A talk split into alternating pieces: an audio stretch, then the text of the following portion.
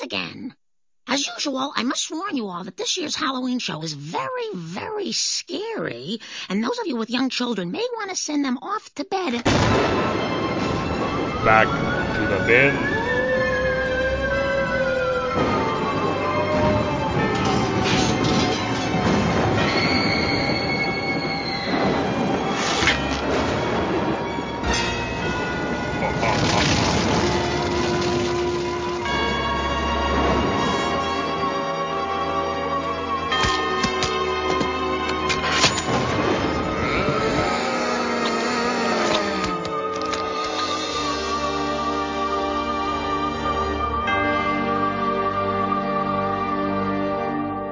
Hello everybody, and welcome to a very, very creepy Back to the Bins, and happy just after Halloween.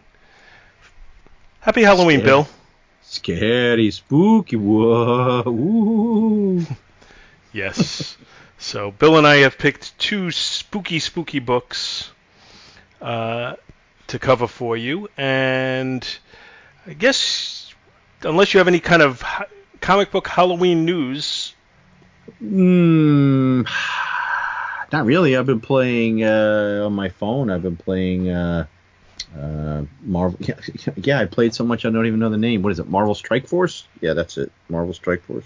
And they've had Halloween themed things all month. And uh, I've been. Um, uh, I was able to get Ghost Rider, hmm. and uh, now I'm working on Elsa Bloodstone, and. Uh, I don't know if I'm going to get her out of this event. I'll have to keep working on it. It's one of those time killers on the phone. But, hey, it's great for when you're just sitting around in traffic. I mean, uh, when you're in the bathroom. And uh, well, that's right. I don't work for the man anymore. What? What? No, you still shouldn't be on your phone in traffic. No, you should never be on the phone in traffic. You should never be on the phone while driving. Ever, ever, ever, ever, ever. But while you're sitting on the... While you're sitting on the toilet, you feel free. Yes. Sit away. Or... do something else away. So I have no anyway. particular new Halloween new Halloween news other than today I was off from work and we took a ride to a couple of comic stores, but I didn't really I wasn't really intrigued by anything too much, uh, so I didn't purchase anything. I did see I honestly I didn't see a lot of the books that I would want to collect at this point because, as you know, I'm really I've pretty much purged everything. Scale po- back, yeah. I, I purged almost everything post nineteen eighty-five, so I'm looking for stuff before that. I saw very very little from before that, and what I saw I thought was priced at a premium, and I'm always looking for bargains, so I didn't make any purchases with that. Uh, you know, my eBay sales are undergoing, and uh, I think they're, they're going pretty well. Uh, you know, I've, I've made a, a number of sales through eBay, and I've also made a couple of sales with friends from the websites and all. And you know, we've we've had some pretty, you know, I think some pretty mutually satisfying uh, transactions. So all is good. Good. Oh, so some of the comic stores you went around to, I've noticed a trend, Al. Maybe it's always been there, but it seems. Uh, You know how Free Comic Book Day is in May, and now we see, you know, we seem to be doing another. There they have Oktoberfest or October. All the local comic shops are are doing stuff. Right, there's a Halloween thing that they do. Yeah, now now they have a ha- Halloween theme. It didn't. I don't seem to remember it being that prevalent before. I think it's been. I think this is maybe like the third or fourth year. Mm, maybe. Yeah. So, which is fine. I, I mean, you figure every six months they're trying to find a way to drum up an event to get people in the stores. So, I mean, you know, co- comic book stores, in my opinion, it's probably getting harder and harder for them to exist, at least certain ones that they're, if they're just solely trying to live off of comic books, they're not going to make it, in my opinion. Right. Because yeah. No, they they have to do the statuary and all of that stuff. Gotta, and, yeah. And I, I did see some things that I thought were kind of cool as far as that goes. But as I've talked about in the past, I have so much stuff in my house that I'm only willing to buy something if it's better than what I have already to kind of take the spot. And then what would likely happen is I would remove whatever was in the place and sell it on eBay. Mm-hmm. So, you know, and then replace it with whatever was new. Uh, and I saw some things that were interesting to me, nothing that I necessarily wanted to displace something else with, first of all. Right. And secondly, uh, some of the things were things that would uh, require me to get more than one, you know, like like they're part of a set. Uh, one one thing I thought was interesting I saw was a, a kind of a cool Bruce Lee statue. Ooh. And I thought that might be nice because I have I actually have I don't I don't know if they're made of resin or what they are, but they're pretty nice. Uh, I have one of Kato and and uh, Green Hornet. Mm-hmm. It's it's two separate ones, but they go together. They're they're a matched set, and I thought it would be kind of cool to have them kind of standing in, because they're in like a fighting pose, and then to have Bruce Lee in the fighting pose, you know, like the Enter the Dragon Bruce Lee on the other side of the two of them. But I, I didn't end up going for that. Hmm. And I'm, I'm always tempted to, to start a new run of Funko Pops, but I'm really trying to not dive any deeper into that than I already have. Don't do it. Because that's such a, that is such a rabbit hole. Mm, yeah, I've only got a few few choice ones that I've just gotten for certain thing, ones that caught caught my eye and never really jumped in that hole. Yeah, well, I have like one, I have a, a small curio cabinet in the basement. I don't know if you remember that one. It's, you know, a little small. It's a little smaller. It's almost like triangular. And uh, okay. I have one shelf on that that's got a bunch of Funkos on it. Hmm. And then the only other place is upstairs in my larger china closet that I have, or curio cabinet, whatever you want to call it. Uh, I have, uh, from Jaws, I have Hooper, uh, Brody, and uh, and Quint. The, those Funko Pops, I have the three of them together. I, I, I never did get the Funko Shark, because the Funko Shark doesn't look all that cool to me. Well, yeah, he'd have to be bigger than them. And then I ha- it, it is. It's pretty big, oh, actually. Oh, oh, okay. And then I have some James Bond characters on one of the shelves, you know, non-Funko, but with those I have uh, Oddjob and Oddjob and, and Blofeld, and I may get the James Bond one to put, so those th- you know those three will go together with the other James Bond guys I have. Hmm. But that's I think that's you know I, I'm trying, unless I see something that really really catches my eye, um, I, I don't think I'm gonna dive too deep into the Funkos. What's funny is when I was down in Florida with you guys, one of the stores we went to, I had seen the Brody, Hooper, and uh, Quint, and I actually picked the three of them up and was going to buy them. And then it occurred to me that, you know, these are available in New York. Why do I have to worry about traveling back from New York, from Florida to New York, carrying these things? Was that Emerald City, you think? I, it was the it was the smaller store that we went to just before the all-you-could-eat Chinese food place. Oh, that oh that one when we were in or, Orlando. Okay, yeah, yes. yeah, I know what you're talking about. Yeah, I don't they had a whole big. If you remember, there was a whole big Funko shelf, or a whole yeah, big right. Funko wall is a better way to put it. Mm-hmm. And I had seen those three, which I had never seen before, and they caught my eye, especially as the host of a Jaws named program. uh, but like I said, ultimately it was like, oh, I'm not going to carry these all the way back to New York just to. You know, when I could have gotten them in New York, and I think I ordered them through Amazon, and they were like a dollar cheaper each than I was going to get them there anyway. Ah, yeah. But uh, you know, that's that's it for my collecting uh, moments for for today. Uh, I was able to get um, at my L C S. He they had. Uh, I've been all right. Things don't go to the one dollar level. And then usually it's only when they go, you know, oh, if it's nine ninety-nine or below or five ninety-nine or below. And I've been waiting on some of the Star Wars Marvel comics, the new stuff, because I'm like, I'm not paying four dollars for these books. So I've been waiting and waiting and waiting. And then I, I heard that, okay, I, I heard they're, that they're canceling the Star Wars Marvel. Are they? Yeah, they're going to stop at seventy-five, but then they're going to start it up again. They are, but they're kind of doing it in an interesting way, because they're going to st- they're going to stop, and when they restart, it's going to be taking place like immediately after, um, I think like the Battle of Hoth or something, or like like it's going to be in that. T- it's going to be between Empire and Jedi is when this next one. So maybe they'll do another seventy-five issues in, in between. So anyway. I had been picking stuff up when he had it on sale, but he's got a whole rack that he's been keeping all the Star Wars books on like it's a section. And until it goes into back issue bins, it won't go on sale. So I'm looking at these, and I'm like, man, I want to pick these up because I don't want to go, you know. So I was like, look, I give you two dollars a book. So, you know, and I'll buy these, uh, what was it, like? eight books. I'm like, I'll buy these eight books right now, sixteen bucks for the eight books. And he's like, well, I was like, look, I'm not, I'm, I'm not, walking out the door. Yeah, I was like, you, you know, I'm not going to wait until it goes. He's like, well, you know, you could just wait. I'm like, well, then you, you might. I'm like, I'm not going to wait. This is a one-time offer. So I was like, and they've been sitting there for quite some time. So, uh, so yeah, I was able to get those for for uh, sixteen bucks, and it was, you know, to me, for the Star Wars books, I was like, all right, I'll pay that for these. So, but I am going to pick up the last three at regular price. And then since something else I've been buying is dropping off, I may re, you know, get the new series when it starts back up again. Because I am finding a hard time trying to find some of these Marvel Star Wars ones that just are, or they're like really overpriced or just difficult to, to find. It seems it's harder to find newer ones because the print runs aren't as big mm, anymore. That's true. Like, that's a good point. Like, like they used to be. And I've been lucky finding, like I found a lot of Justice Leagues normally, probably because they're not selling, but that that are new. Um, so, uh, but but but yeah, so that's that's that was only the only new collecting stuff that I've really done. So now I'm not sure about timing. Well, actually, this I am sure about timing. This episode's coming out very quickly after we record it. Mm-hmm. Um, but what's what's your position on uh, The Rise of Skywalker?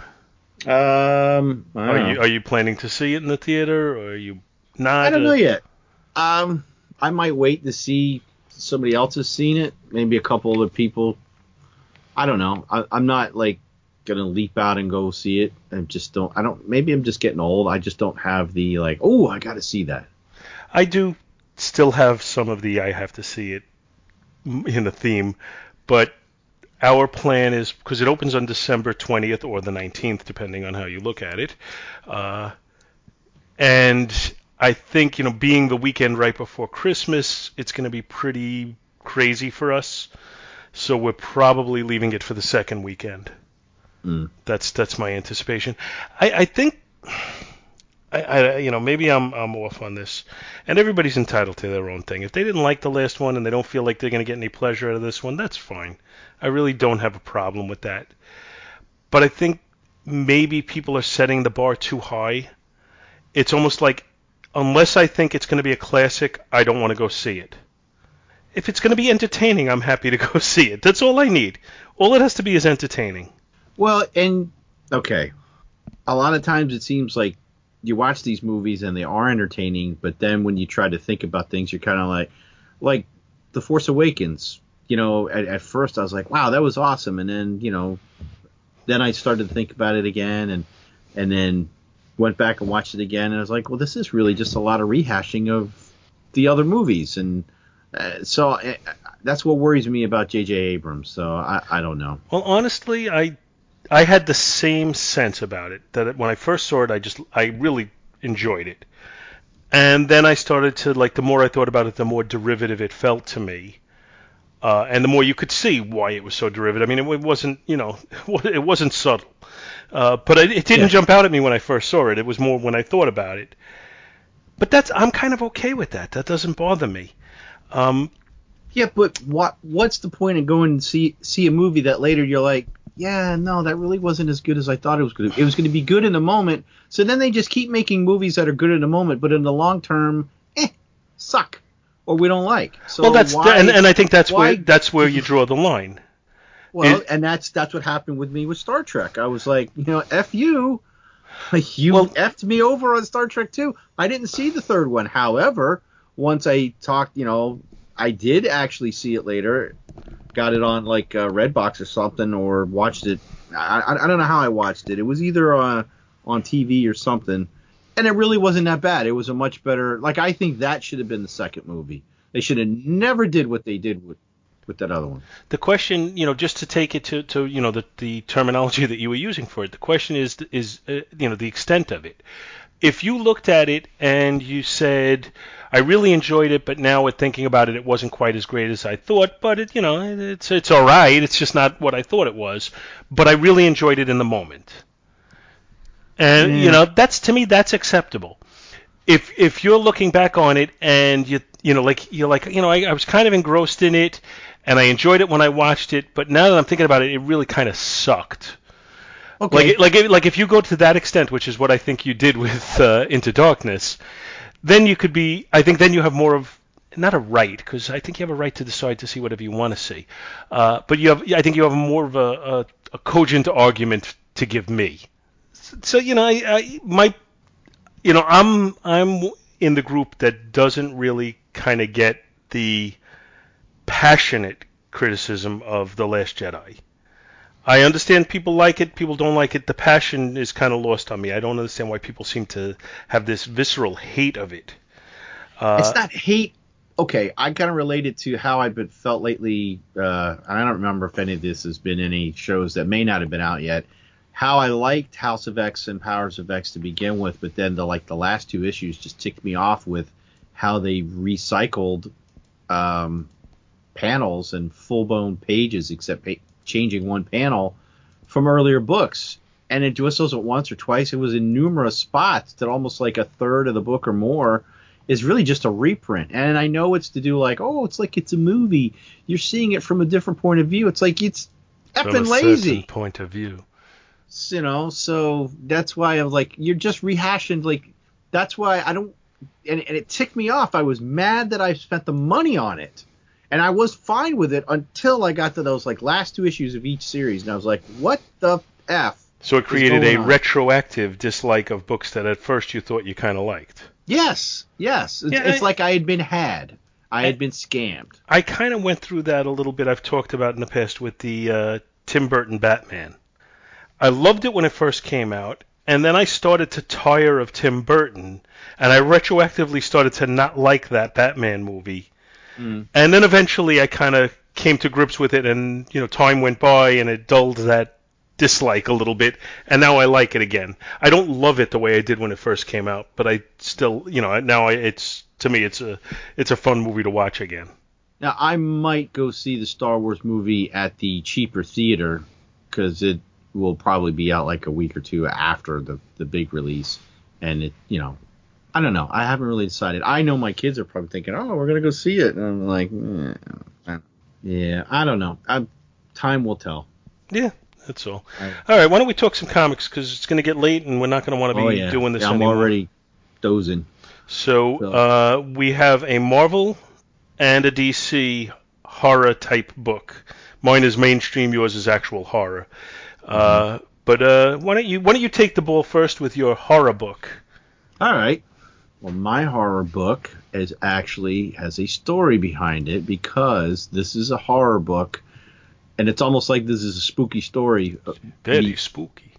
Blah, blah. So when I was a kid visiting my aunt in New Jersey, who she was a very big, scary woman herself. And her house used to terrify me, because her house had a cellar. And it was like one of them cellars that you got to go down and turn the light on when you get down there. And I was always afraid to go down into to the cellar. I mean, I was probably – so this book came out in seventy-five, so I think I was probably reading it like in seventy – well, it came out at the end of seventy-four, and I was probably uh, reading it in seventy-five or seventy-six, so I would have only been like seven or eight years old reading this book. So so picture that, all right? Now, the reason I even read this book is because my my well, – actually, she was my great-aunt, my great-aunt Leona.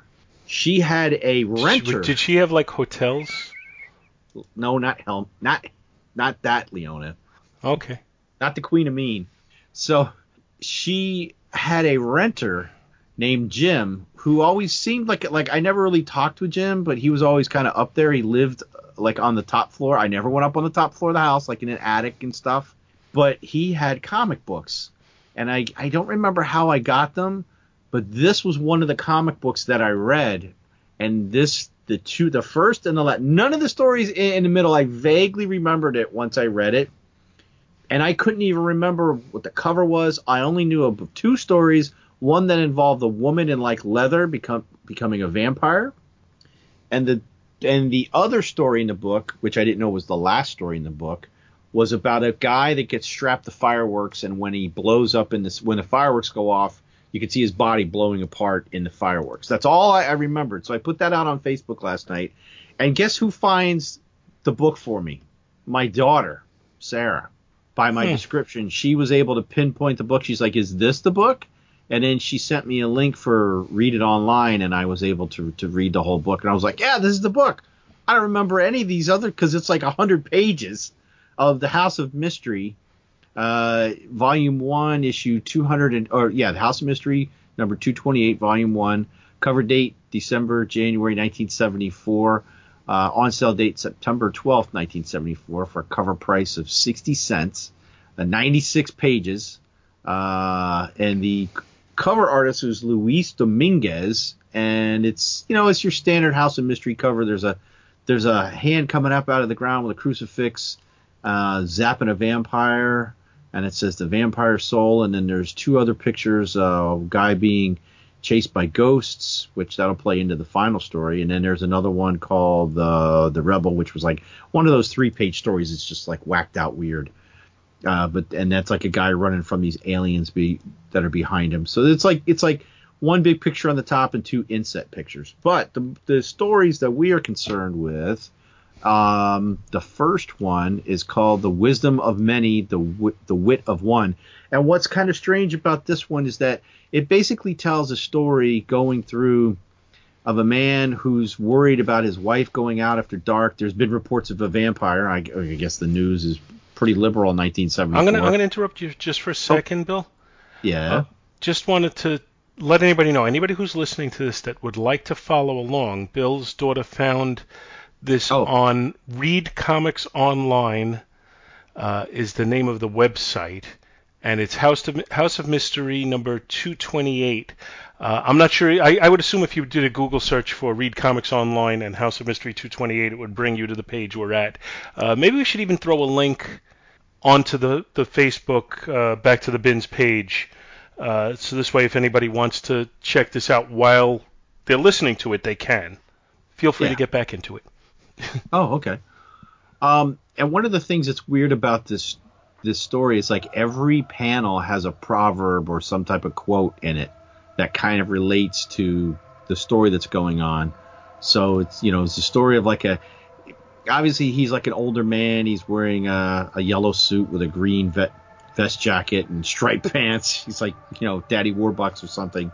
And his wife is like much younger than him. She's all dressed in leather, rather kind of not full blown, like a cross between Elvira and Vampirella, maybe. Yeah, that's that's kind of what I was thinking. And I don't think either was prominent at the, maybe or, or even in existence yet. I'm not mm-hmm. sure either one uh, was known at that point. Could be. I'm not certain. So you uh, basically, because uh, I don't want to bog us down going panel by panel, but he's like, oh, don't go out. I love you. And she's like, I want a divorce. I'm tired of you. You're a creep, blah, blah, blah. And he leaves and he goes and um, uh, and a- after he leaves, this uh, the, the quote unquote vampire shows up, who's actually his junior business partner, but somehow was, was turned into a vampire when he went on a business trip, I guess, to Transylvania. So he comes back, and now he's like, you know, he wants to, he wants um, Martha, the woman, and her husband's money. So that's his plan. And the uh, the husband goes to a curio shop, and he picks up a cru- he buys a crucifix for his wife's protection because he's so concerned about her. And during that time, um, the vampire has turned. I can't remember his name. Oh. It's in the story, but uh, um, I'm looking while you're talking. Yeah. The, the, oh. the the George Hamilton looking vampire, Peter Clifton. Peter Clifton. That was that's that's the guy's name. Um, and basically the guy in the curio shop is like, "Hey man, you know your wife's cheating on you, right?" And he's like, "What? What? Oh yeah, with Peter Clifton. What? What? Why my junior partner? What?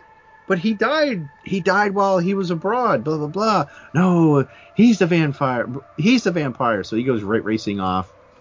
He gets home and finds that his wife is now gone full vampire. They live in a very weird house. They live in like a hobbit house because their front door is like a, a circle. Yeah, it's, it's like some circular it's front very door. Weird. And this is the image that these two images stuck in my mind when she's turned into a vampire and she's coming towards him. Now, figure out, this is the impressionable mind of like a seven or eight year old. So this is how I, you know, you know, maybe that's why I uh, like some of the attributes that she has. I don't know. Um, so he holds up the crucifix and poof. And there's there's a proverb for, for that. And there's more proverbs and more proverbs. Now, at one point, though, like it towards the end of the next page, on page eleven, uh, so he goes, uh, we cut back to the vampire trying to get back to a grave. And before he can get to it, uh, the the grieving husband, because he's killed his wife because she was a vampire. Yeah, so basically when, when, she hiding... atta- when she attacks him, he pulls out this golden cross. Mm-hmm. And I guess that causes her to dissolve. To turn to dust. Turn to yeah, dust. She basically turns to dust, yeah. Before she can get to him, she just like, and she's gone. And then he just kind of walks away. Yeah. Then he just for somebody who loved her so much. Well, no, he's like no, but uh, but so he goes he, he goes off, and I guess he I don't I'm not really sure. Oh, okay, so all these proverbs have been like Japanese proverb, Italian proverb, this person, that person. We have a quote from Carmine Infantino at the bottom of page eleven. Time is the traitor, reminding us that all is never completely as it seems. Mm-hmm. So I'm like, okay. Um, but the um, the husband was hiding in a grave or like under a leaf pile at a, at a grave, and surprises the the vampire by never quite seeing this. He pops up with the crucifix, and it like shoots lightning at him, which is kind of a neat effect if you think about it. So he's holding the back. Oh, and then on the next page, a book can never be judged by its cover. Frank Robbins. Now, Frank Robbins did the art in this story, and the, this story was written by Doug Moench. Should have mentioned that. I thought it was written by Robbins as well. Nope, it says writer. Well, Mike's Amazing World says Doug Moench was a writer and artist was Frank Robbins. Because uh, let me see, I'm working through you know this this website, it, so you got to kind of yeah. go page by page, but on. Oh, no, you're you're correct. It says, well, it says story by Douglas Moench. Then it says art and writing by Frank Robbins. So it must have been, oh, uh, I'm, I'm guessing it was done kind of in the Marvel style, where maybe Robbins did the art without really much of an input by Moench, and then Moench did all the dialogue. Hmm. Po- just possibly, possibly, I don't know. Oh, I see. So he was at his, so that's, yeah, so he... um. The husband is, uh, you know, walking towards him with the crucifix, and he says, "Oh, you were brought. Oh, that that's right. This guy's name is Scott. Scott, Scott Gardner. He's been a vampire all this time, and we didn't know it." Well, no, he's the guy killing the vampire, because the vampire is Peter, Peter Clifton. So anyway, yes. uh, he's saying, "Me, the old fool. Oh yeah, this would be Scott. Oh, taking you as my bosom." You to my bosom as junior partner, sending you abroad to represent our interests. That's where a vampire claimed you, wasn't it, Peter? And when your body was returned here, you couldn't rest, could you? Now you can rest, and so can I. So can I. And then we see that he basically turns his uh, uh, the vampire to dust, and that's the end of the first story. So um, should we rate the first story on its yeah, own? Yeah, why don't, why don't we talk about this one, and then we'll move on from it. Uh While you were doing your uh, recap, I looked up uh, Elvira started in nineteen eighty-one, apparently, but okay. Vampirella started in nineteen sixty-nine. So wow. Vampirella did exist at this time. Um, not too long, I guess, but you know she was in existence well, this is like as a character. She, this this like this wife is like really. She, I mean, I oh, I mean she did. He does mention that her t- style of dress changed, so I think she was beginning to go full vampire. She's wearing a cape, and well, she was going know, goth, which goth, wasn't goth, really a thing at the time. Wasn't a thing, yeah. She's all, she's got like an open back leather dress with you know thigh high, you know go-go boots. I I kind of like what I like about this story. Well, first of all, I like all the little quotes. Uh, mm-hmm. I think that's kind of a cool touch for it. I'm pretty sure that Frank Robbins did not. Uh, coined the phrase "a book shouldn't be judged by its cover." No, uh, I don't. but but otherwise, I kind of like the quotes, and I like that Carmine Infantino is quoted in here. Um, I like the fact that the somewhat of a milquetoast husband ultimately triumphs. It's the hero, yeah. Uh, so I mean, I like that aspect of it, and now I I understand that this is something that a lot of people disagree with me on, but I happen to be a fan of Frank Robbins' art. I, I have always thought it's kind of cool, and, and you know it, it has a certain nostalgia for me for when you know when I was a teenager. I've also always thought it was perfect for this style of story, mm-hmm. or as was the case when he drew The Invaders, a book that was supposed to be kind of a golden age story. Mm-hmm. So I, I thought it fit those things very well, and I think it fits this one very well. I think it sets a mood. Uh, you know, clearly, as a whatever you are seven-year-old, it was sufficient to frighten you. So that's that's something about it that I think would. I mean, it stuck with me for all these years. This this and the last story did, especially the last story. I think stuck with me more. I thought the two. I had the two stories kind of mixed in my head because I thought, and when we get to the other story, I thought a vampire came and did to the guy in the last story what happens to him. But I, but but in my mind, I couldn't figure out how. I'm like, it didn't make sense. But that's because I was combining the two stories in my head until last night when I read it. I'm like, oh, that's right. Now, some, okay. sometimes when, you know, one of the things I like about Frank Robbins is he often chooses kind of a, odd angles to, uh, to you know, to make the point of view in, in shots. His his attention to anatomy is really not very strong. Mm. Uh, w- but but I whenever he has like a full body shop shot. People to me almost appear to be weightless when he the way he draws them, and I kind of like that. Uh, you know, other people draw people and they like like Kirby drew everybody. They looked like they had great mass to them, so it's very different. Uh, yeah, you know, the, he he draws them. They look like they have no mass whatsoever. Uh, well, like when she's dancing around with the vampire with uh, Peter, she looks very like he's lifting her, like she's light as a feather. Yeah. But so, at the I mean, same time, I think he makes the husband look like heavy. Now, he is a little bit heavy in his weight. Very rarely see, that he draws him in a full body shot, though. But you could see, like, the worry on his shoulders. Um, if you if you go, like, to the bottom of page nine, he doesn't look that heavy in that shot in the right. On the left, he looks like he's got mass and weight to him, but on the right, he looks kind of light on his feet. Mm-hmm. Oh, yeah, when he's running. Yeah, when he's in action. But when he's just walking and sulking, yeah, he looks very... Like, going back a page to where he first walks into the shop and you're talking about the weird angles, you could shot looking down at a side angle of a door, and I can even hear that bell. I mean, they do a sound effect, but I can hear that style bell that when the door opens, the ding-ling-ling-ling-ling-ling, like straight out of a Hammer horror movie or something. Right. And, yeah. you know... But I, I think I think Robin's art is evocative of that. I think it really does. Right. Kind this of fit feels that. like a this feels like a modern day telling of a Hammer horror film. I would agree. I definitely would agree. Although it's not modern day, it's nineteen seventy-one. It's kind of contemporary to some Hammer horror films. Mm, yeah. Or seventy-four. Yeah. Oh yeah. Okay. Uh, yeah. Overall, I enjoyed this, and I, I'm sure. Like I said, I'm sure my opinions would not necessarily match uh, others when it comes to the artwork, but uh, I think we can grade it. Oh, yeah. See, see, there's another one. See, it's like uh, the top of page eleven when he's walking away. Uh-huh. And there's like the go-go boots. Yeah, and it's just it's just nothing. It's like smoke. Like, looks like dust spread out all over the place, and mm-hmm. the boots are just deflated. Like, her body's totally dissolved, and he's just walking away. Yeah, and there's just smoke wafting off of it. it yeah, yeah. And the, the light is coming in through the circular door. Yeah. Or it's the coming, Hobbit house. Yeah, it's it's it's, it's a, definitely an interesting shot. And again, it's kind of a dis, an, an interesting angle, because it's kind of coming down catty corner uh, mm-hmm. to, to take it all in. And the, the perspective on it is, is I think I think the perspective on it is great.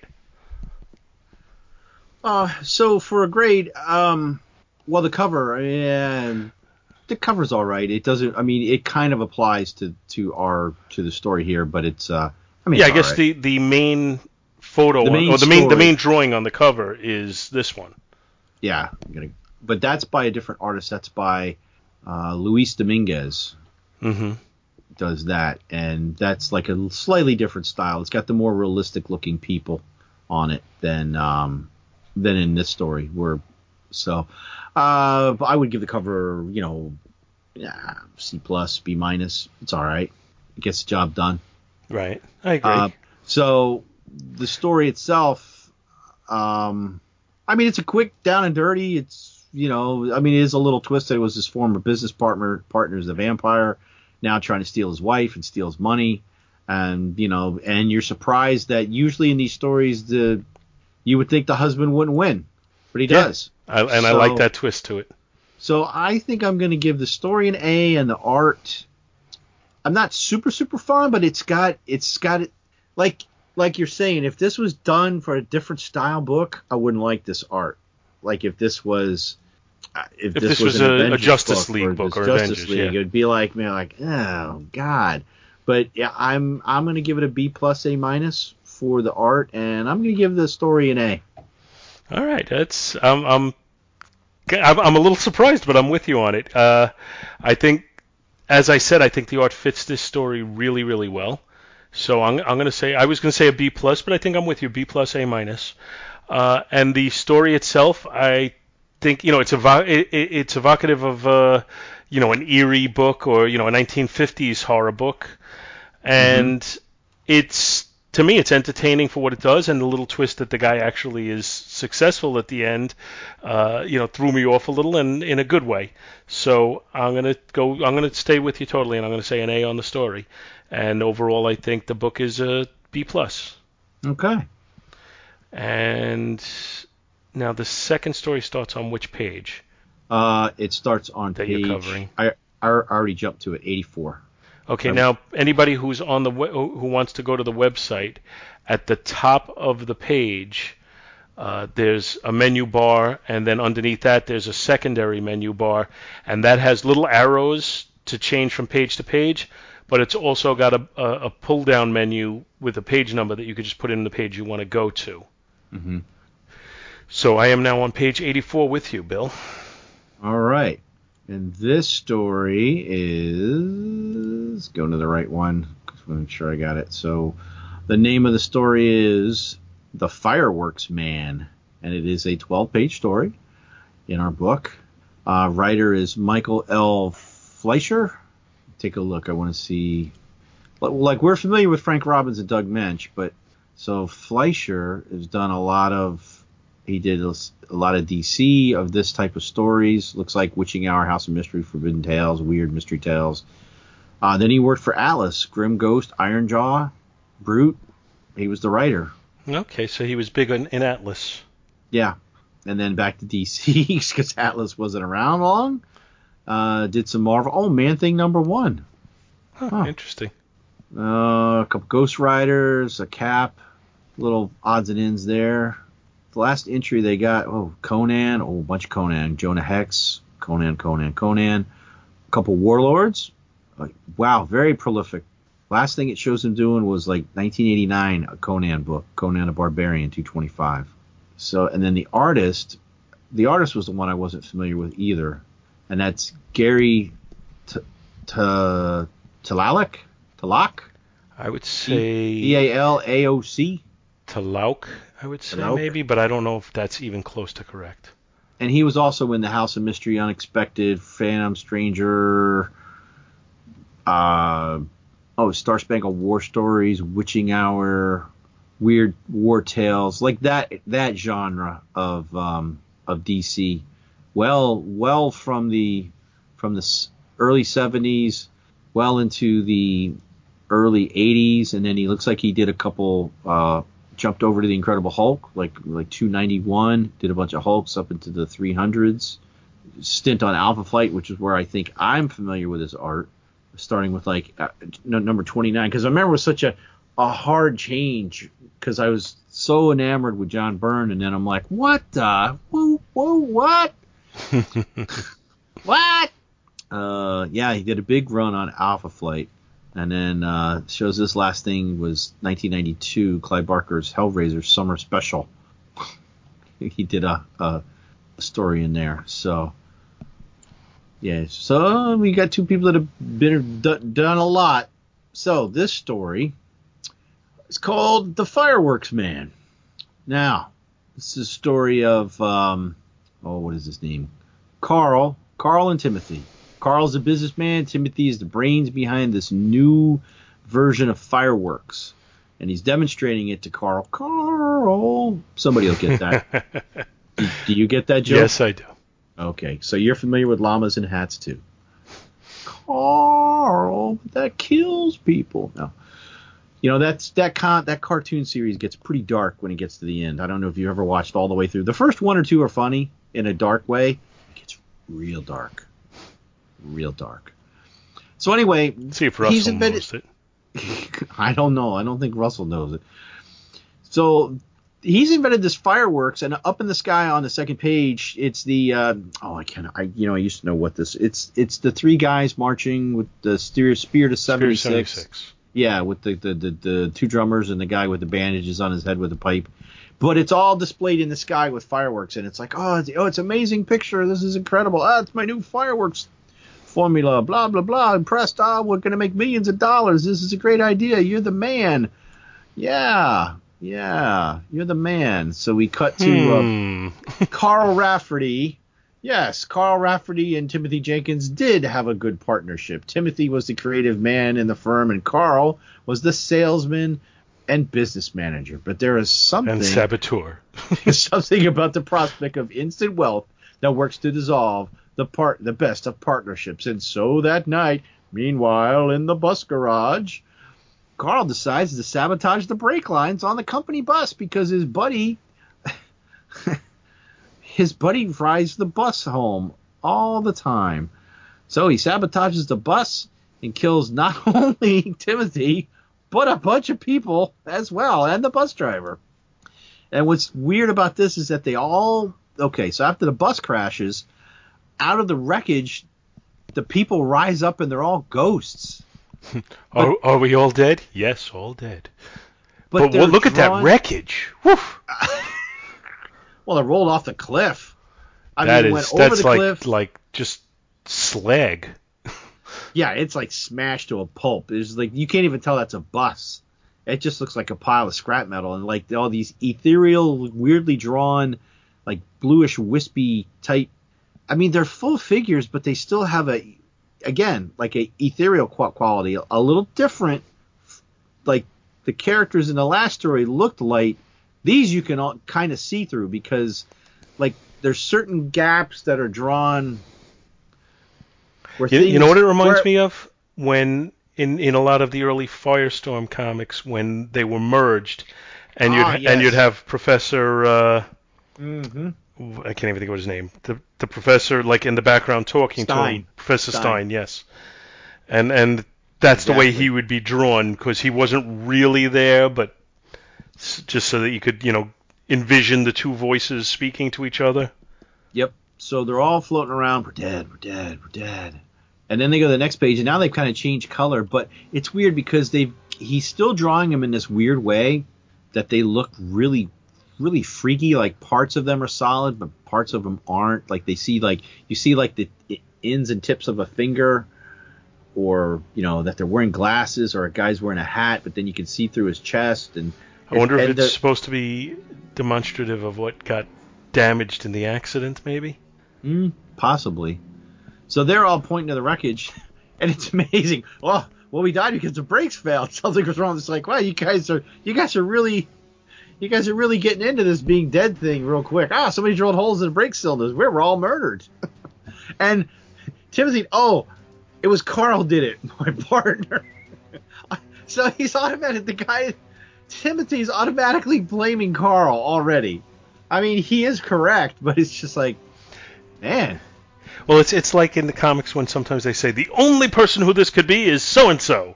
Meanwhile, when you start thinking about, like, the different supervillains or whatever, there's like, no, it really could have been like a dozen different supervillains.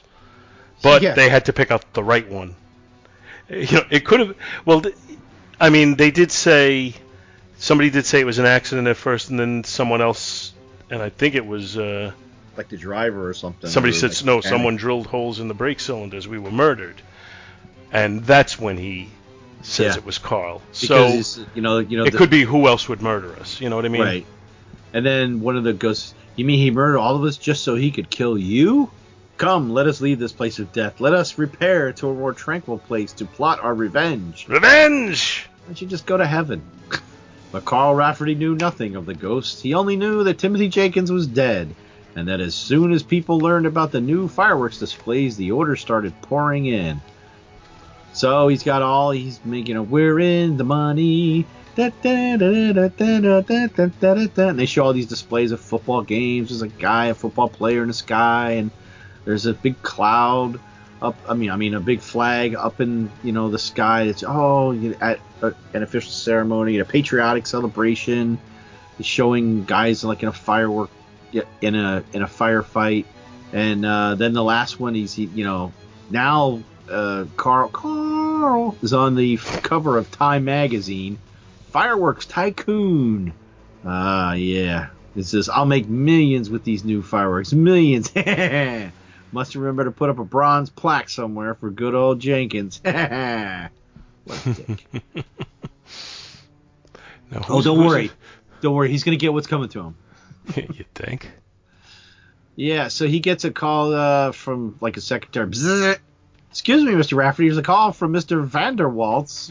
Vander... Vander Wazool. Vander Wazool, here to see you. Vander Wazool, he's one of the richest men in America. Send him in, Miss Henderson. Send him in. So this guy's having a party, and he's like, I want something great. I want something spectacular. You better not break, you know, blah, blah, blah, blah, blah. Money's no object. Blah, blah, blah, blah, blah. He's like, okay, we're going to design something great. So uh, later on, after two weeks, uh, he gets a phone call from uh Zunderwall Zool again and says, hey, uh, you need to get over right here tonight. I'm having a party. And uh, it's, uh, it's like, uh, he's like, I'm hard at work. I got to get this done. Why don't I send my, no, you'll send nobody, Rafferty, and you'll like it. I want you. My chauffeur will pick you up in ten minutes. So right on cue, ten minutes later in, well, actually, no, actually, he, he comes right in like after that, the chauffeur. Mm-hmm. So he's like, He's like, huh? How, how, how did you get in here? Well, I just walked in, sir. The car is right outside. So he tells people, hey, I'm going out to the estate to, to watch the display. You know, don't do anything, you know, so don't blah, blah, blah, blah for some changes, blah, blah, blah. And then in the car, he's thinking, wow, that voice in the phone really didn't sound like him, but uh, eh, what could possibly go wrong? But, oh, no, and he's like, it didn't really sound like Vander, Vander Zawal at all. It sounded more like Like, but nah, how could I even think that way? That would be impossible. Hmm. Thinking maybe it sounded like his dead partner. And then uh, he realizes that the limousine is not taking him where it's supposed to. And then when he looks back, um, after they've stopped driving, he's like, oh. So he turns back to the chauffeur, who meanwhile we have figured out is a ghost because he went translucent and went poof. And uh, he's like, hey, chauffeur, where the blazes is it? What, the chauffeur? He's He's gone, vanished. Um, so he gets out, and then he meets a guy who says he's Vander, Vander's, Vander's assistant, and he can't see that this guy is translucent like a ghost too. Oh no, he does say he does say it's too dark. It's awful hard to see up here, almost midnight too, because that's when the big display's supposed to go off. And then all of a sudden, uh, somebody like things grab him, and then the ghosts kind of make themselves vi- visible, like he can't see them, but he's being li- lifted. Like in one panel, you just see him lifted off the ground. And he doesn't know what's going on. And next, you see that um, um, his buddy is is having them lift him up, and uh, he's like, "Who who's got a hold of you? Why we do? Carl, the ghost of the men you murdered. No, no, it's not possible. You're dead. The bus crashed. Every aboard was killed." You're quite right, Carl. We're all dead. All right. Every last one of us. What What are you going to do? And he turns and he's strapped to um, he's strapped to a fireworks display. He says, why, dear me. I, this is uh, uh, uh, his buddy. What was his name? Jerry? Timothy? Timothy. Timothy. He's like, I do believe it's midnight, Carl. Old chap, I think you're about to skyrocket to success. You mean, you mean, no, Timothy, please. And then he lights a fuse. It's basically in between his crotch and burns up to the, uh, you know, he's like, ah. And then um, back at the Vander, Vander's, Vanzert's Wazool's estate, um, he's looking at his watch like, what's going on? What's taking so long? And up on the mountains, oh, it's some sort of fireworks rocket. And you got one big panel of a fireworks whoosh, going up in the air.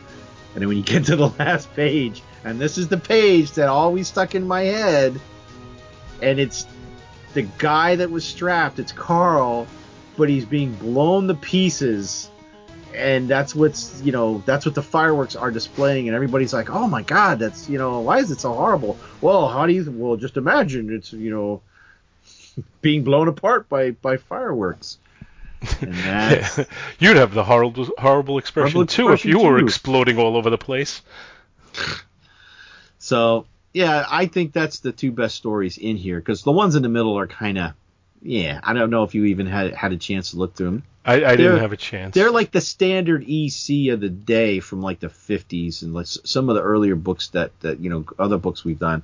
I think these two are the standout of the of the book. So, um, uh, you want to rate it? Sure. I mean, just talking in general first. Uh, I kind of found it entertaining. I, I thought it was kind of cool. I uh, I thought it had kind of a Twilight Zone night gallery feel about it. Yeah, yeah, yeah. Especially with the with the ghosts are just so n- nonchalant. Like, we're dead. Let's plot our revenge. Let's go. Or I could see it as board. I could see it as an episode in Creepshow. Yes, yes. This would definitely fit in Creepshow. And uh, this is the Cain. Uh, you know, Cain, Cain and Abel. Cain is our like our book narrator. So um, this one is not represented on the cover, other than to say the fireworks man. It's, there's no photo, no picture, uh, right for it. Um, so I would say the art is a little bit more, whereas the other one had a stylistic quality. This is a little bit more realistic looking. Oh, certainly. You know, it's got more realism going than the other one did. Uh, but it then it gets stylistic with the ghosts. I like how the ghosts are portrayed.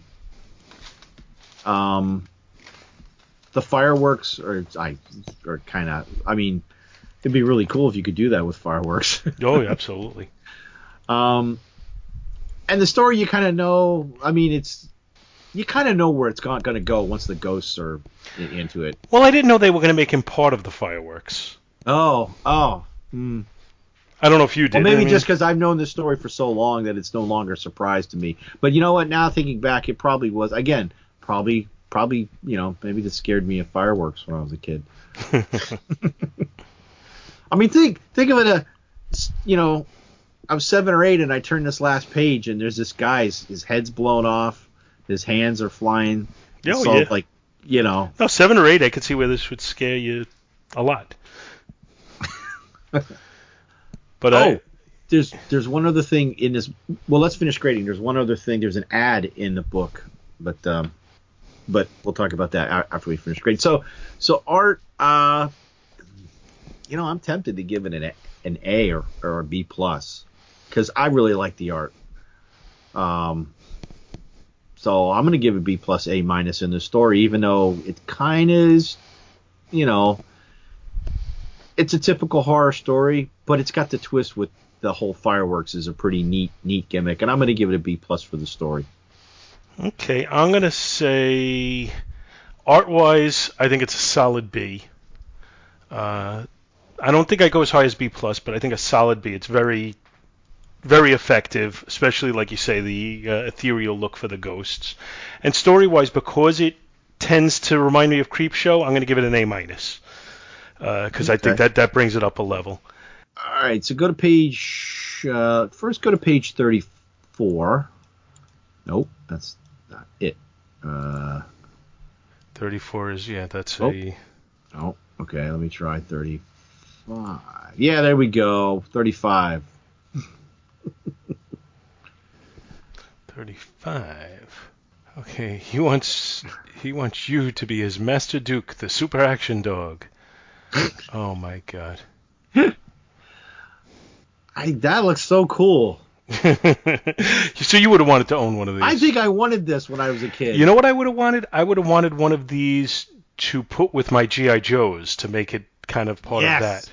Yes. Assuming it like the, assuming it, it looks like it would be like the right size to go with it. You know, it would go with the Six Million Dollar Man. Wasn't the Six Million Dollar Man an eight inch?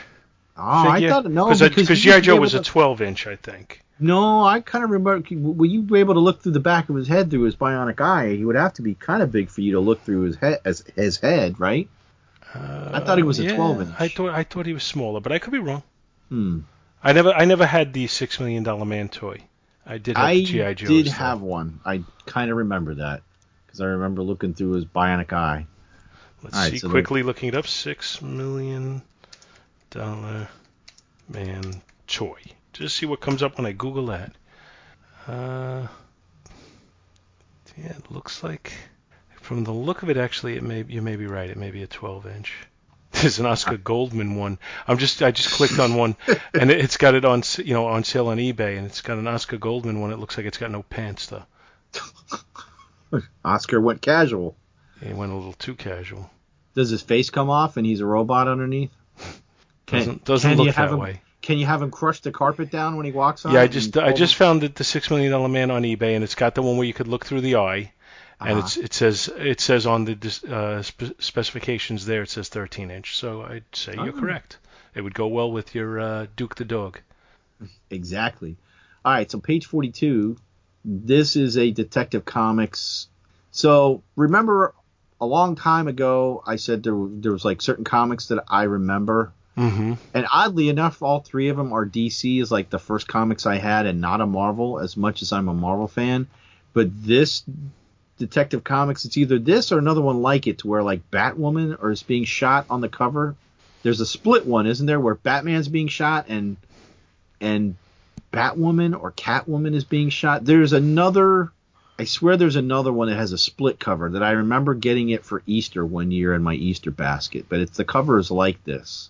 Well, what I just love is there's seven books here, and every one of them is like the hundred-page giant for sixty cents, and just yeah. I, I love that era. The uh, one we're doing is here, too. Yes. Uh, I mean, the yeah. only one that I wouldn't have totally gone out for is the uh, Young Love, Young Love book. Oh, you know you want it. And you know what? If that was all that was in front of me, I would have read that. It didn't matter. And I think there was one other page. Oh, where was it? sixty-three. Oh, sixty-three. Page sixty-three. The simple See, advice that changed Bob's body and his entire life. Bob is a little to, bit of a wimp, and then he's huge. But but to the left, is that Steve Carell? Yeah. As Joe Weider? Definitely looks like him. Is Joe Weider still alive? I don't know. Because he was doing Men's Health magazine in the nineties that I remember. I'm sure his brand is still alive. Let's see if Joe Weider is still alive. Uh, it looks like he... No, he died in two thousand thirteen. Hmm. And the last page of the book, ninety-eight, the ad there, is, uh, is probably be something right up your alley that you would have liked to do. Endangered Animals. Oh, the models. The models, oh, yeah. yeah. I, I, back then, I would have been all over this. So they had the endangered gorilla, endangered Komodo dragon, endangered condor, and endangered rhino. Yeah, I, I mean, I loved models back then, so I would have been all over mm-hmm. it. And, uh, you know, my eyesight isn't quite what it was. You know, I, I wear glasses now, which I hate. Uh, but back when I didn't wear glasses, I still, you know, even as an adult, loved to paint these things and, and do them. Now, the the fine work gets a little tough for me. You know, I need one of those glasses like the surgeons wear, where they have those little binoculars built into them. Yeah, yeah. Anyway, yeah, that's a pretty cool book. I'm, gl- I'm glad yeah. you were able to find it. And again, we'll, you know, we will have a link on the Two True Freaks, or the not the Two True Freaks, the Back to the Bins Facebook page for anybody who wants to look along uh, with us as we talked about it. Uh, so I hope everybody enjoyed that. Now mine is more of a mainstream book. I picked Captain America number one sixty-four from uh, nineteen, uh, August of nineteen seventy-three. I see it as kind of a, uh, a, a you know, a, a complimentary book to Capwolf, which we covered one one year, because this is uh, Falcon yeah, as a werewolf. One, but this one comes before it, though. Yeah, I know. And uh, I'm going to read you the uh, synopsis from the Marvel Wiki page because I can. Uh, The story uh, cover is drawn by uh, John Romita, and it shows Falcon lurking behind a corner, and he's werewolfed up, and he's also got like a, a chain on his wrist. And coming towards the corner, down you know down a dark alley, is Captain America and Deadly Nightshade. And she's saying, I always thought this, thought this was funny. She says, "Follow me, Avenger, for I am Nightshade, and I never lie. Your friend Falcon is around the corner." Oh, well, if you say you never lie, then I'll follow you. You know, it's, and it's, uh, I mean, Captain America is in the prototypical John Romita drawing style there. He really stands out as, as mm-hmm. John Romita to me. One of the most obvious, you know, easiest uh, artist call calls that I could get. The story is called Queen of the Werewolves. It's written by Steve Englehart. It's penciled by Alan Weiss, who was the subject of our uh, our Focus episode a our while Focus. back. He and also inks actually, his own work. But, and we talked about this. I don't know if we posted it, but we discussed this page in it and how I think Scott was not happy with it. I'm not sure. Correctly. Coloring in this issue, interesting. John Jim Starlin. And lettered hmm. by John Costanza. So the synopsis is, a man dressed as Captain America is savagely attacked by a large number of werewolves. Nightshade calls them off at the last second. Elsewhere, the real Cap is rising motorcycles, or it should be riding motorcycles, I guess, with Falcon, feeling joyful because everything seems right in the world. Cap has agreed to help the Falcon investigate a plea for help from the Falcon's old friend, Mel Lansing, imprisoned in Grimrock Prison. Falcon and Cap, Cap infiltrate the old abandoned prison. Cap finds t- the torn shreds of a mask like his own, and then he is attacked by werewolves from the rafters. He fights them all off and is then confronted by a young girl calling herself Deadly Nightshade, who says she has captured the Falcon. Cap reluctantly follows her, and Nightshade locks him in a fa- room with Falcon, who soon turns into a werewolf thanks to a serum from Nightshade. Forced to fight his friend, Cap uses his weight to bust open the door when Falcon Wolf launches himself against it. Disappointed, Nightshade says she's blown it, and behind her, Yellow Claw agrees, and says he's withdrawing the funds he provided her for her to develop her werewolf serum. The Claw leaves, just as Nick Fury leads a SHIELD squad to capture him. Nightshade says she won't be taken alive. Elsewhere in the prison, Cap finally defeats the Falcon with a blow to the neck. Nightshade's other werewolves, together with a recovered Falcon Wolf, race to the high tower, where Nightshade, wanting to go out in a blaze of glory, leaps off the top and orders her werewolves to follow suit.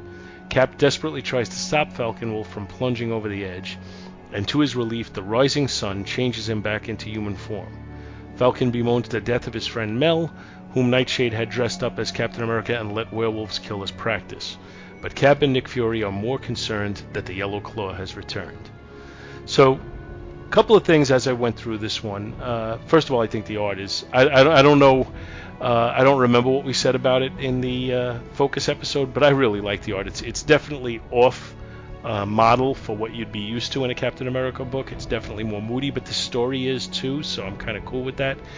The different werewolves, it's funny that Jim Starlin was the colorist, because they remind me of when Jim Starlin, as the actual penciler, would have, you know, all these weird aliens in a, in a shot. Yeah. Because yeah. they all have kind of these weird faces. And apparently they're all uh, inmates from the prison that she transformed. So the opening scene where they have the, you know, faux Captain America being uh, attacked by the wolves, I, I just find it strange when they do that. I remember, like, in... Uh, In From Russia with Love, they, they kind of did that. They had a guy oh, dressed yeah. as James Bond, and they when used Robert him. Shaw was going against, yeah. But guy. You know, just dressing the guy like him doesn't make it him. you know what right. I mean?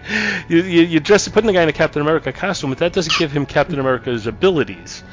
Uh, you know, you you could put the James Bond mask on the guy, but it doesn't make him James Bond. Yeah, so just being but able be to training kill him, him to attack and kill somebody in that uh, in that costume. That's the only thing I came up with, that she's she's teaching these wolves to attack that particular look. But it's it's still kind of mm-hmm. it, it's it's more for effect than anything else, I feel. Um, anyway, uh, I really like the drawing on page five, the close up of uh, Nightshade. I think she looks really good there. Yeah, that is a good shot. The close-up on the face. The one on the right. Yes. Yeah, yeah, the, the, yeah. Or even even the shot of the wolves carrying the faux cap away without the mask on. I thought, mm-hmm. I think, uh, then you know the wolves look okay. There's one with the Dum Dum Dugan mustache in the front, but uh, but I think like the uh, the the inmate dressed as Cap kind of looks really, you know, he's and dead it, and he looks kind of, you know, it's kind of creepy. It's a, it's a pretty jarring transition on the next page when the, the, the, the first panel is the is the inmate um, hanging upside down, obviously dead or unconscious or, or, you know, and then we cut to the next panel and it's the real Cap just laughing. Ah, ha, ha, ha. It's kind of like, whoa. Although it seems kind of strange that, uh, you know, that he would be, you know, it's just Cap laughing. Cap in this book doesn't really feel to me like he's totally characterized correctly, and I'll get to that in a minute. Uh It, it's well, just see, I I didn't realize at first that this was a fake Cap, and I'm like, why is he so afraid of them? Is this like, what's going on? Yeah. And I was like, oh. So this I whole thing it. with uh, this this guy Mel that uh, he's going to save, that could be kind of a false memory, they they later say, because uh, there's the whole thing, or at least the whole thing with Mel where he, you know, he was good but Mel was bad or whatever, and mm-hmm. Mel ended up in prison. Uh, you know, because they later retconned it that he ended up being Snap Wilson, and he was kind of like a pimp drug guy, right? Uh, you know, that whole thing. And so it went back and forth as to whether or not that's a real memory or if it's been changed somehow. Uh, they never show you how she captures the Falcon, and I feel like that's something that yeah, could be an issue already, unto itself. Yeah, he's already captured. I mean, yeah. And, and then, then she shows him, uh, you know, a feather from Red Wing. He's one of Red Wing's feathers. I know the markings. Ah, that's pretty good. He show, shows him one feather, and he knows that it's Red Wing's. Um, so the panel uh, where they're all in their rafters getting ready to jump, the panel above that, they got Cap, and he's like, he finds the cowl, but mm-hmm. the coloring. Now I know this is this wouldn't happen until later, but when Cap became Hydra Cap, and he's he's got a greenish color to him, you know, when he became uh, just oh, recently. Oh yeah, yeah, yeah. You know what I'm saying? Yes. I don't, I don't, I don't think it's foreshadowing. If that's. Oh no, no, no, no, no, no, not. It, it's just a, it's just a coincidence. But I'm like, oh my God, it's Hydra Cap. It was foreseen. Alan Weiss takes a lot of time with Nightshade. He seems to really like her. Yeah, he does. He, he definitely he puts gave her in a lot, lot of detail. Poses and, and, and, and stuff. So uh, I'm trying to, you know, Cap when Cap is fighting him. Well, actually, just to, as I'm going through it, uh, I I don't know what's up with that co- that uniform or costume that Nick Fury's wearing. He's wearing like the. Fur- oh, what did he come out of the Mongol Empire? Yeah, what I, the I hell don't. Is that? And apparently there is. Because there's something here on the uh, Wikipedia page where it says, uh, or is it Nick Fury is de- depicted in this issue in fur-clad shield attire. So I guess that's something maybe that had been shown before, but I don't ever remember seeing it. Next yeah. issue, he will mistakenly be shown in his traditional blue shield battlesuit. Um, when they, during, I'm trying to look where they, they, they're describing Captain America at one point, uh, and they, they describe him in a way that I didn't think was really very good, and I'm trying to see where that is. Maybe it's when he's battling all the uh, the werewolves. Oh, you mean in the story itself? Yes. Uh, yeah, a strange man, this Captain America. And other times he would have been a Northland's barbarian, a privateer, a knight. He might have been a knight, but I don't think he would have been a barbarian or a privateer. I think that's, you know, I, I don't know. In any time, he would have been a warrior, finely tuned, muscles respond precisely to his indomitable will. He stands his ground and smashes out confidently at all who venture near him. Uh, and, oh, and danger is like food to him, a food the soul, uh, a food for the soul, a food he needs to live. For only when he's close to dying is he truly alive. That doesn't sound right for me for Captain America. Uh, yeah. I, I mean, I could be... You know, I could be as wrong as anybody, but that, that seems to me to be a false description of his persona. Oh, well, oh, you know what, Paul? This book was before mine, seventy-three. Uh, doesn't matter. Yeah. yeah. But, you so, know, well, you... I mean, this, you know, I mean, this is still, Cap's only been around in comic, uh, back in the comic scene for, what, ten years? Uh, ten to, somewhere between ten and fifteen. I think he came back in sixty-four. Well, yeah, he came back in the Avengers, so that was like sixty-three, sixty-four. It's only nineteen seventy-three here. Yeah, okay, so ten years, yeah.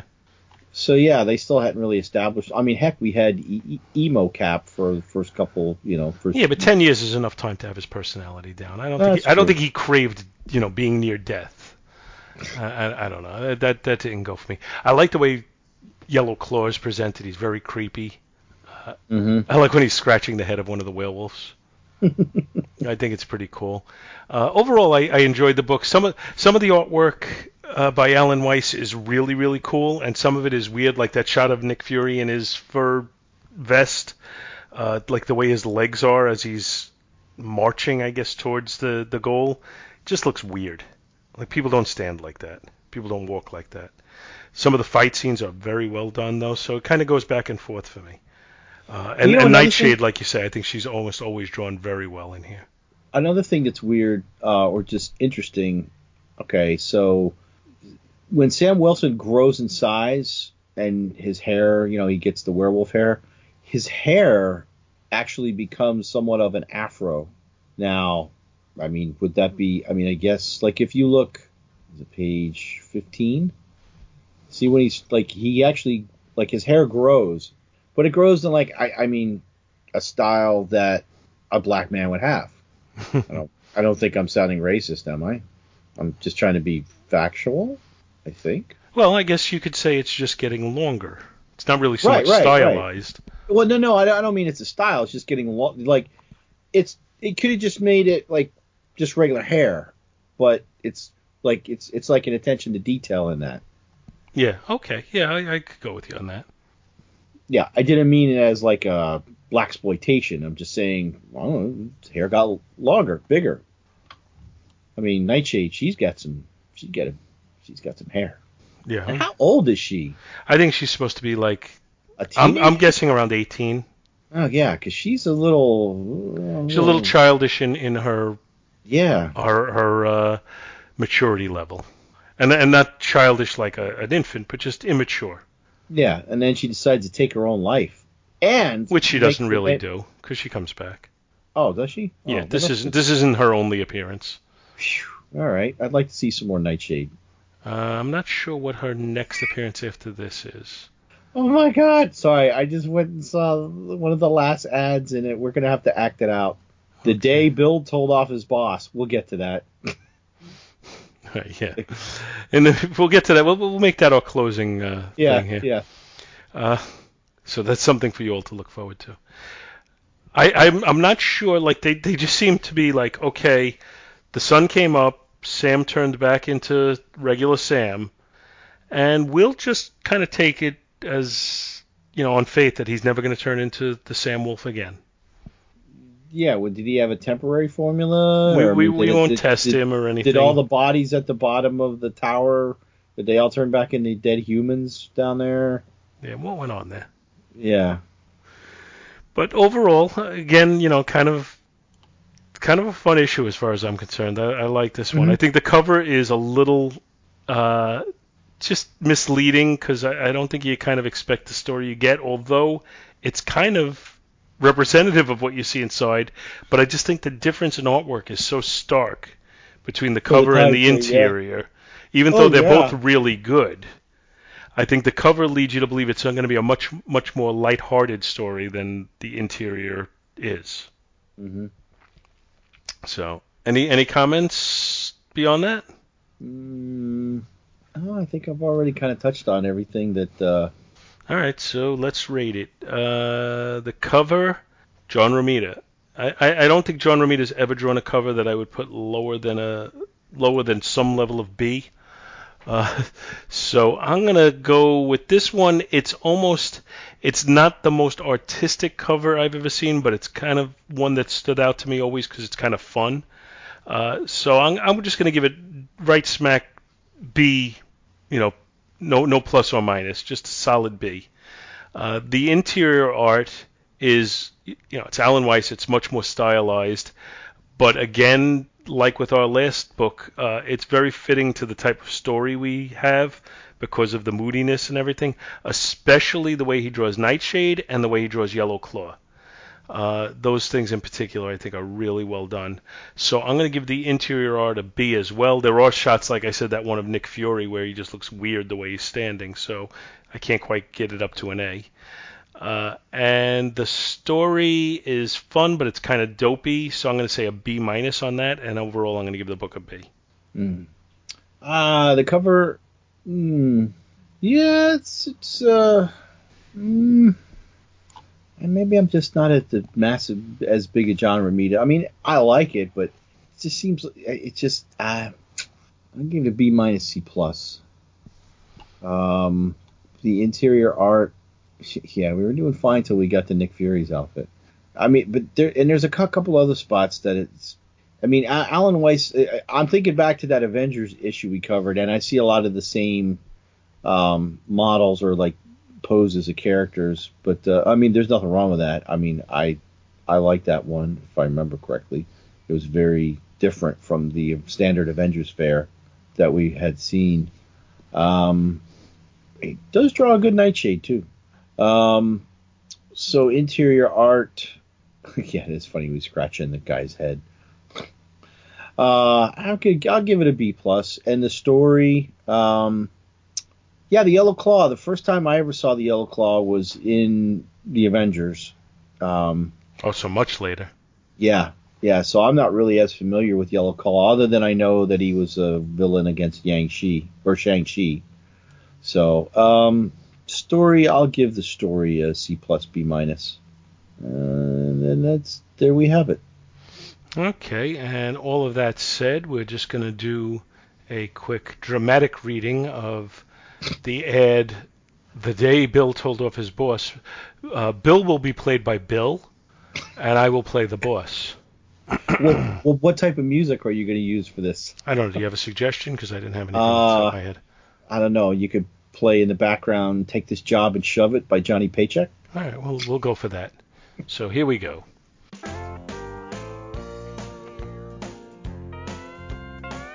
"Get in here, Bill. I want to talk to you. You punched in seven minutes late. I'm docking you an hour's pay, and it better not happen again, or else." "Oh, yeah? I got news for you, Mister Bemis. I've got a new job offer with a real future at twice the money." "Ha! Anybody would be crazy to pay you that much." "That's what you think. I've been learning electronics in my spare time at home from C I E, and now I can take my pick of good jobs." "You gotta be kidding. You? In electronics?" "Yes.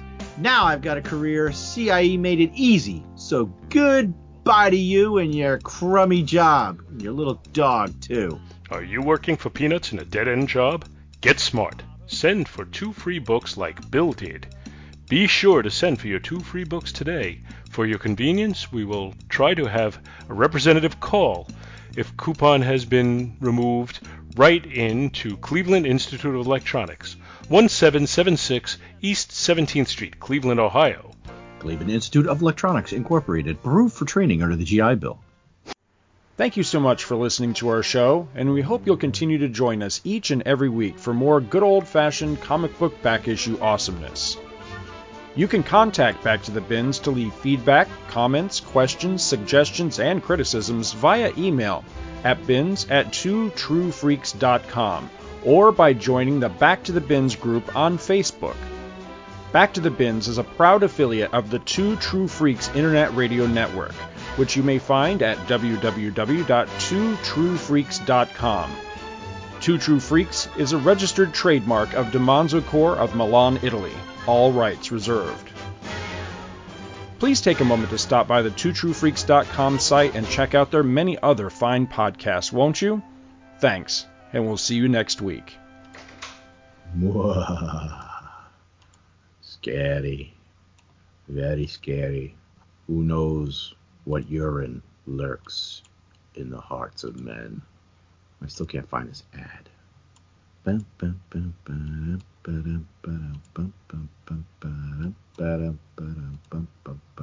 oh, we'll get closer to the ads. Where is the ad I'm looking for? Oh, what? Joe Weider? Looks more like Steve Carell. Page sixty-three, Steve Carell.